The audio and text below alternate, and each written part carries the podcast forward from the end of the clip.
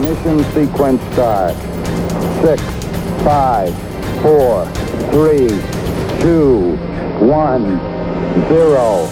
Welcome to Ignition, a radio show and podcast for the new evangelization. I'm your host, Dr. Chris Burgwald, and we want to launch your own efforts to explain the Catholic faith and to invite others to live it.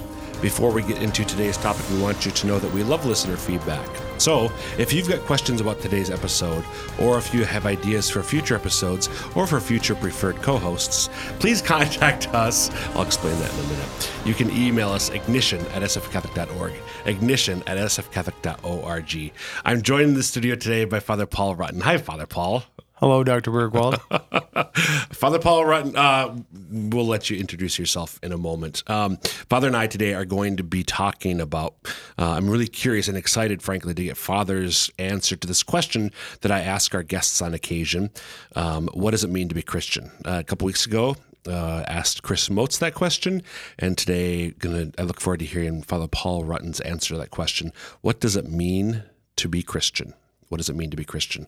Uh, before we get into that, though, in case you've never listened to Ignition before, uh, my name again is Dr. Chris Burgwald. I'm the Director of Adult Discipleship and Evangelization with the Diocese of Sioux Falls. Been in that role since 2002. But more importantly, since 1999, I have been Germaine's husband. Uh, married to my wife Germaine since July 31st of 99. So 20 years this year as we're recording. Um, and we have five kids. Germaine's from Ohio. I'm from, from, central Minnesota, but all five of our kids are born and raised in Sioux Falls, South Dakota, as the telemarketers like to say.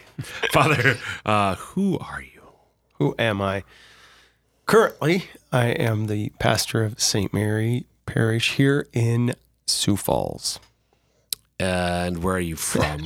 You got to uh, say more than no. no I I'm not going to leave. I was no, like, is, is that make, all? I was going to make you work for it. Jeez. Um, I am technically, uh, well, I am from born and raised in Sioux Falls, but we lived in Larchwood, Iowa for just a few moments.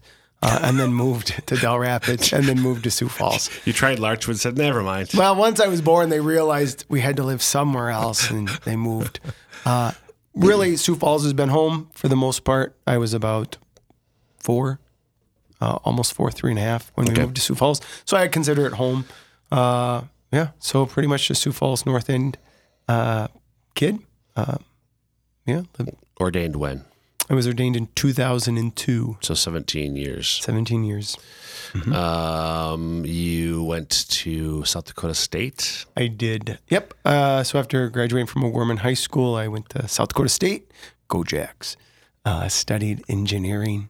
Uh, and then as I was finishing up there, uh, discerned the possibility of a priestly vocation and then transferred to the University of St. Thomas, where I finished my degree uh, and then continued on to major theology. So, what, what's your what's your undergrad degree in?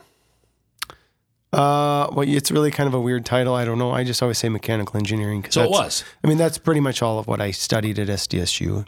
So, but, but at St. Thomas, you studied philo- they, philosophy. I philosophy as well, and yeah. they had just started an engineering program, and so they had this kind of weird uh, title attached to okay. it, but it was okay. engineering. Engineering. Yep. Okay. So. And now you engineer souls. And now I engineer souls. uh, and, yeah. Great. So um, you're also you also have a your own podcast and radio show. Correct. I am part.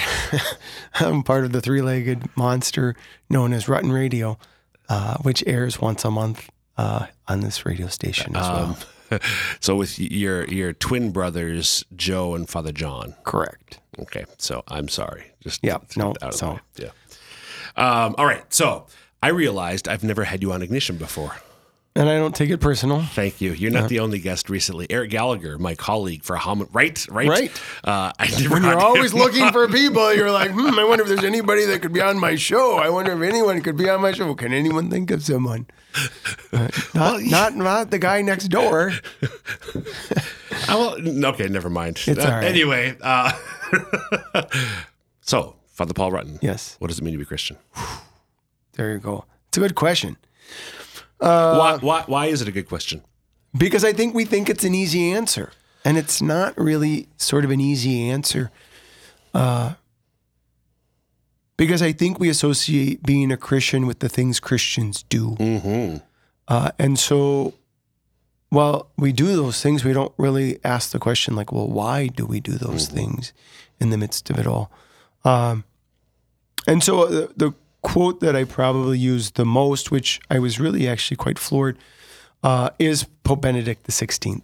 Uh, so being Christian is not the result of an ethical choice or a lofty idea, but the encounter with an event, a person, which gives life a new horizon and a decisive direction. So that's from his first encyclical letter, letter God is Love, in Latin, Deus Caritas Est, Right. Article 1 or 2, one of the, uh, Yeah. very, very early on. Right at the beginning. Yep.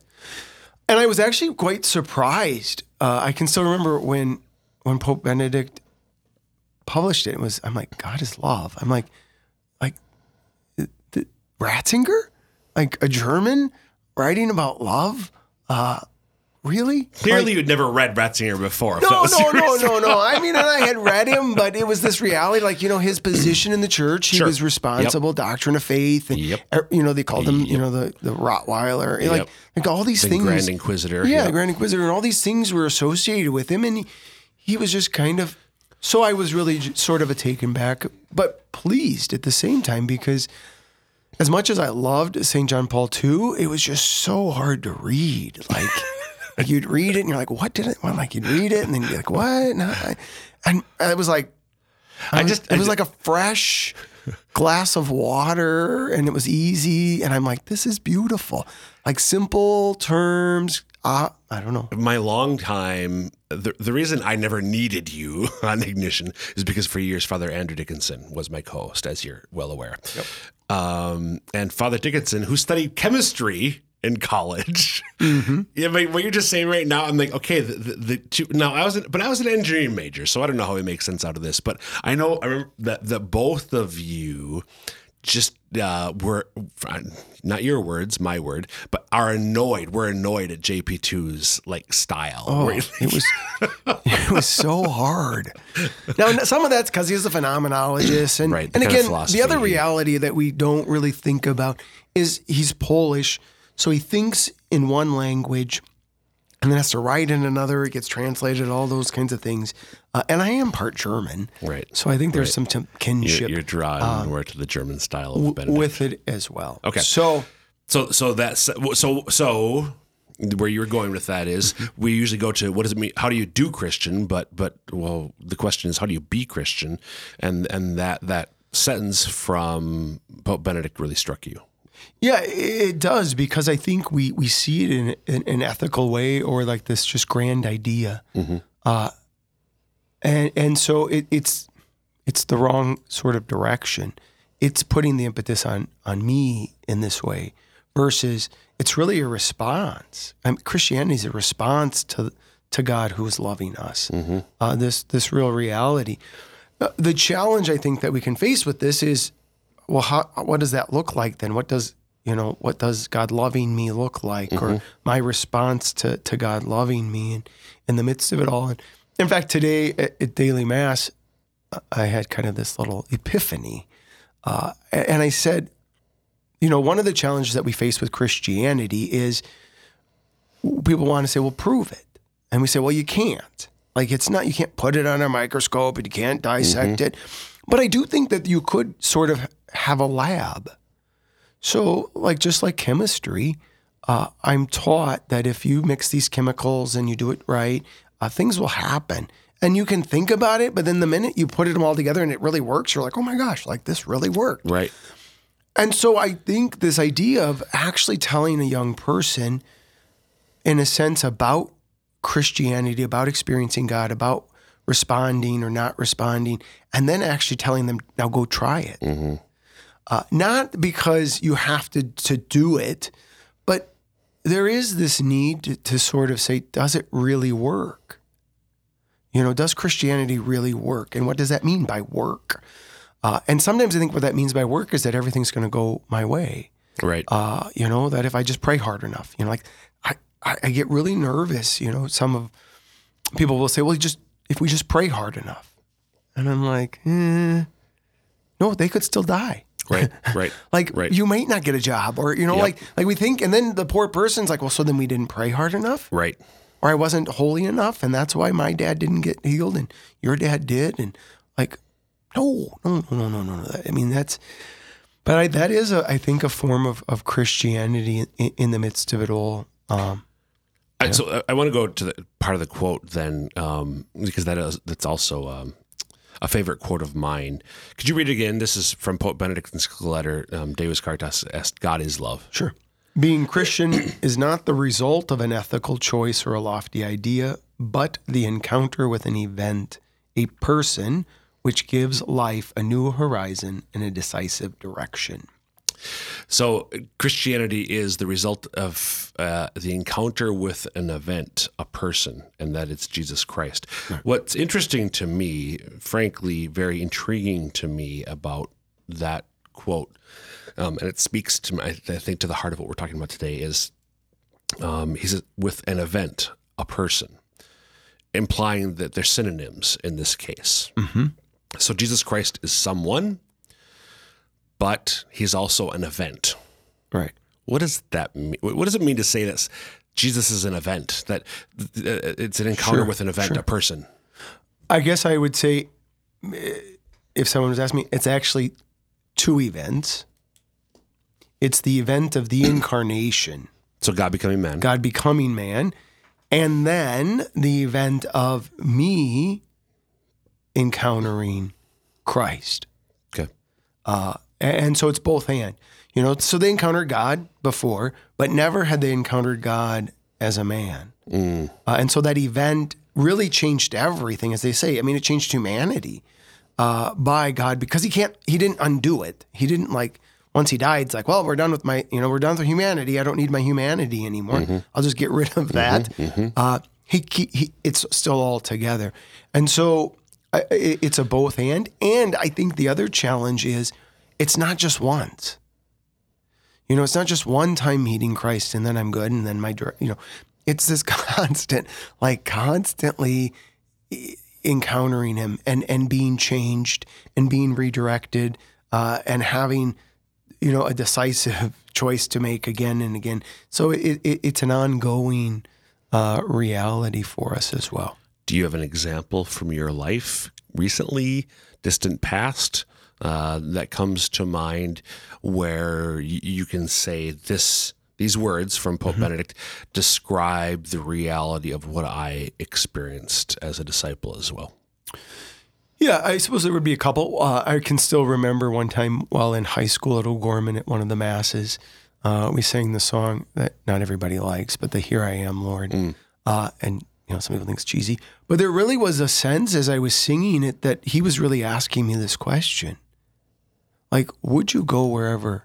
Would you do what I want? Like, are you really?" And so all of a sudden, as I began to sing the words, I realized like this isn't just a word that I'm saying. Like, am I really willing to go or to do?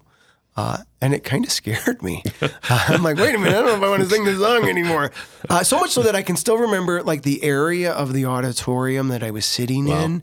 Like it was just so profound, and it hadn't happened before. I mean, I'd sing the song all kinds of times, and it didn't always happen after. But it was this sort of moment where the song was more than just singing a song. Like I felt like there was someone who had been asking a question and was and I was giving a response uh, in the midst of that. So that was that was. Uh, I mean, I know because we're the same age. That was a long time. Yeah, ago. it was a long time ago. Yeah, it was a long time ago. But that would be, I think, again, and this is where I say, like that, like that high school theology class. Like it would have been helpful. I don't know if I would have talked about it, but it would have been helpful to be in a class where they would say, "Welcome to Christianity."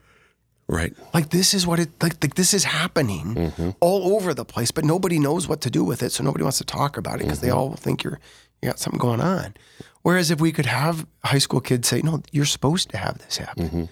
Because it's not just a one and done again. It wasn't enough that it happened once, but it was this idea that for the first time there was someone else that had a plan or a thought, and was I really willing to follow? Okay. Uh, in the midst of all of that. Do you have another event that's less than twenty years old? Um, Instance. Yeah, I mean, I, I guess you just sort of stop and you think about lots of times where, um, now I got to think like just recent. Because so while you're thinking, I'll, I'll go ahead and feel because I, I don't know about on Rutten. Ra- well, no, I know on Rutten. There's no such thing as dead air on Rutten. No, no, but, but see, here's the thing: you So- weren't listening. You didn't listen to our last episode, no, did you? No, Oh, was there dead air? no, no, it wasn't dead air. My brother Joe asked me a question in the episode the month before, Oh, and yes. I didn't have the answer, and so I answered him a month later. Right, so- we don't have a month to come up with an answer. no, and I might not have you you on again for 17 more years. Here, here would be the thing that I'm sort of pondering that I think answers it, but I, why I was hesitant is I didn't didn't know if it really answered it. So on Sunday, I'm at This last Sunday This last recording. this past Sunday as we're recording, I was at Coffee and Rolls, wandering around talking to people, and this little kid comes up, and so I, you know, kneel down to talk to him, and and he says, "How did you get off the cross?" to you. To me, Wow. and I said, What? And he said, Well, you were just up on the cross. And I said, Um, no, no, I, I wasn't on the cross. You know, that's that that's Jesus on the cross. And and he said, Well, yeah, I know, but how did you get off the cross then? Like, and he was really it mm-hmm. was this real moment of this question that, you know, do I really believe that that as a priest I'm in persona Christi? I don't just act like Jesus, or I'm not supposed to act like Jesus, or you know, I intend to, but that there really is this real transformation for me as a person uh, and a configuration to Christ. So that this little boy really was asking a legitimate question: How does Christ come off of the cross and then stand here and have coffee and rolls?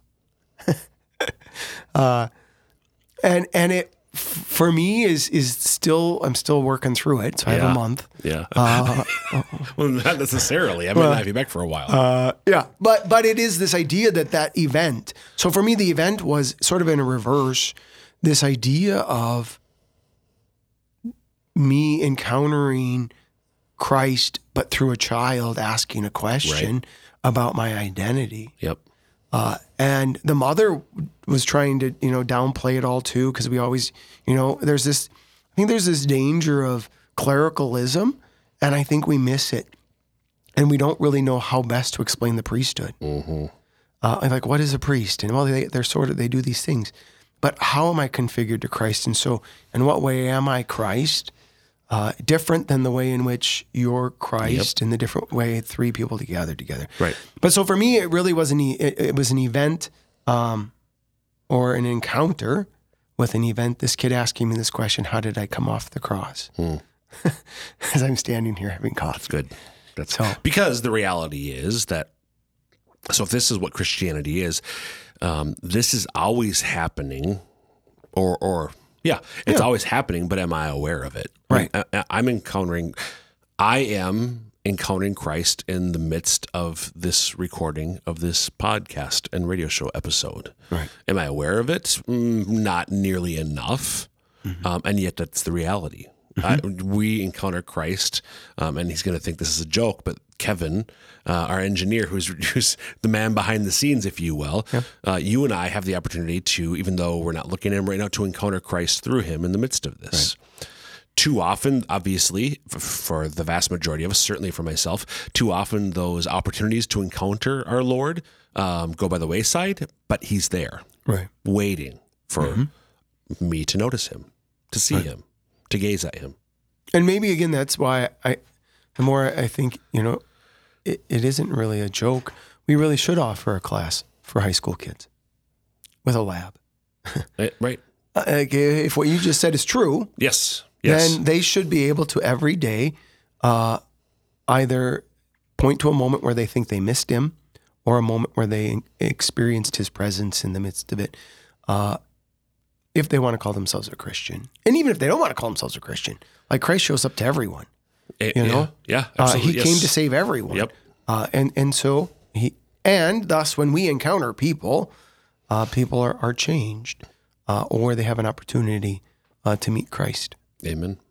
Um, the other reason I think the lab idea works is because Christianity, as Benedict says, is not just the, the result of a lofty idea. So it's not just a theory, it's about a way of life.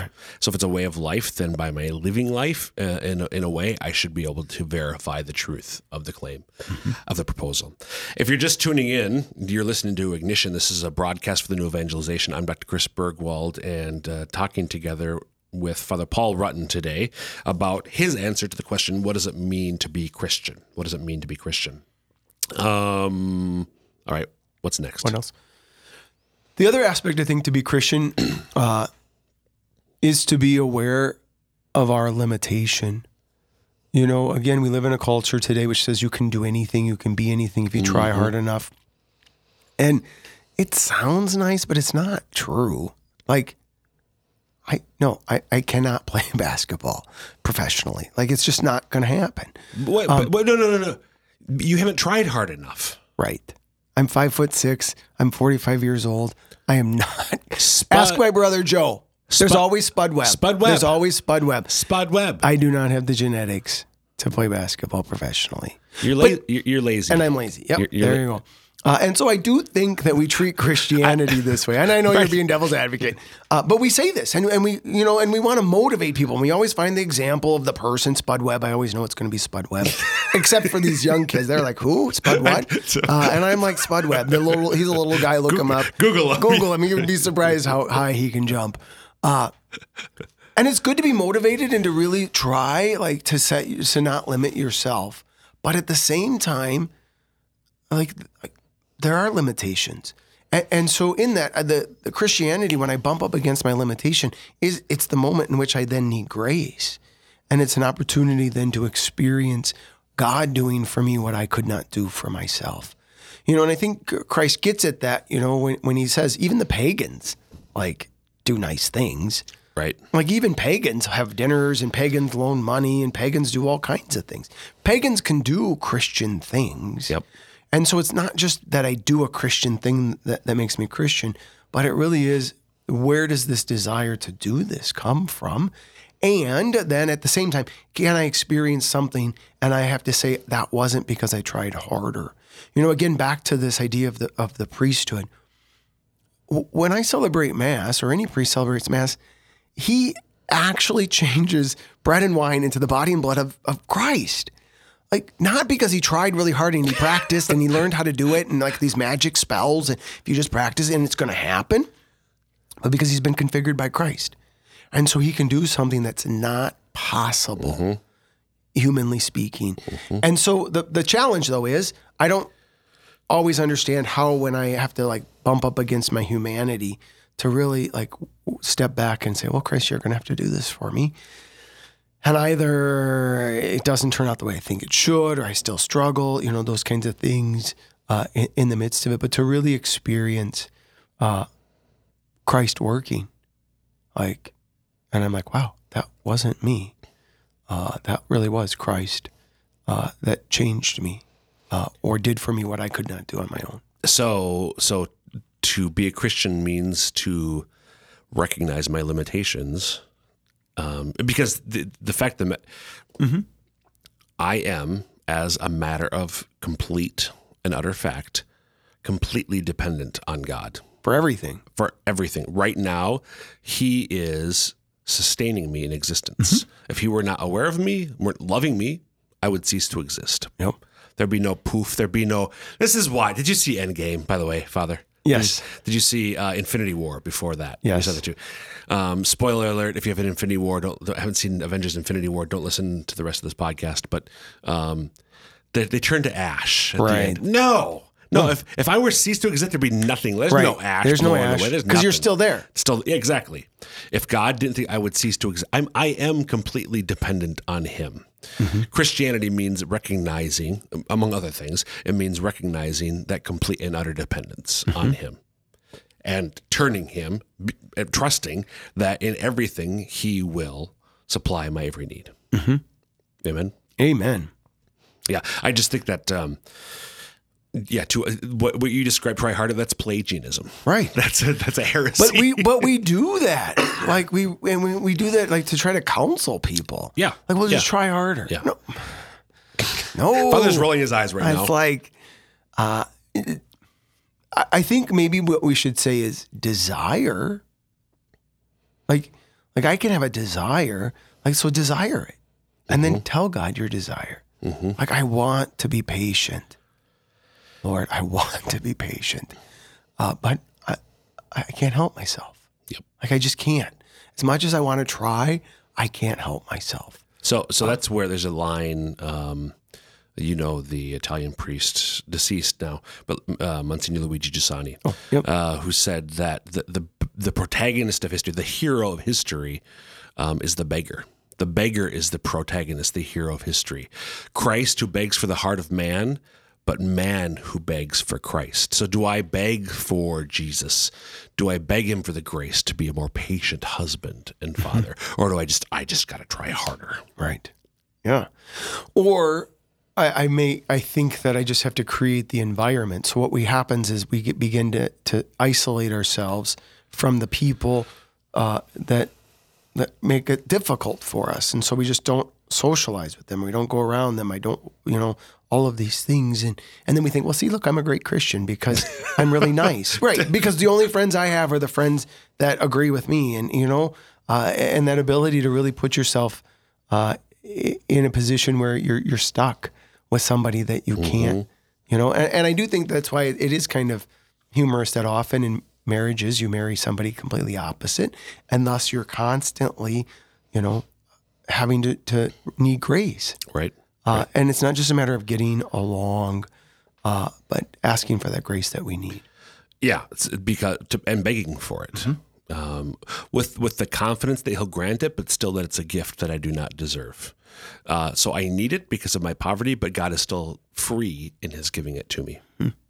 Uh, Father, we have got like literally a minute left. Any cl- final closing thoughts? I would say uh, to ask Christ to help you see what it means to be a Christian.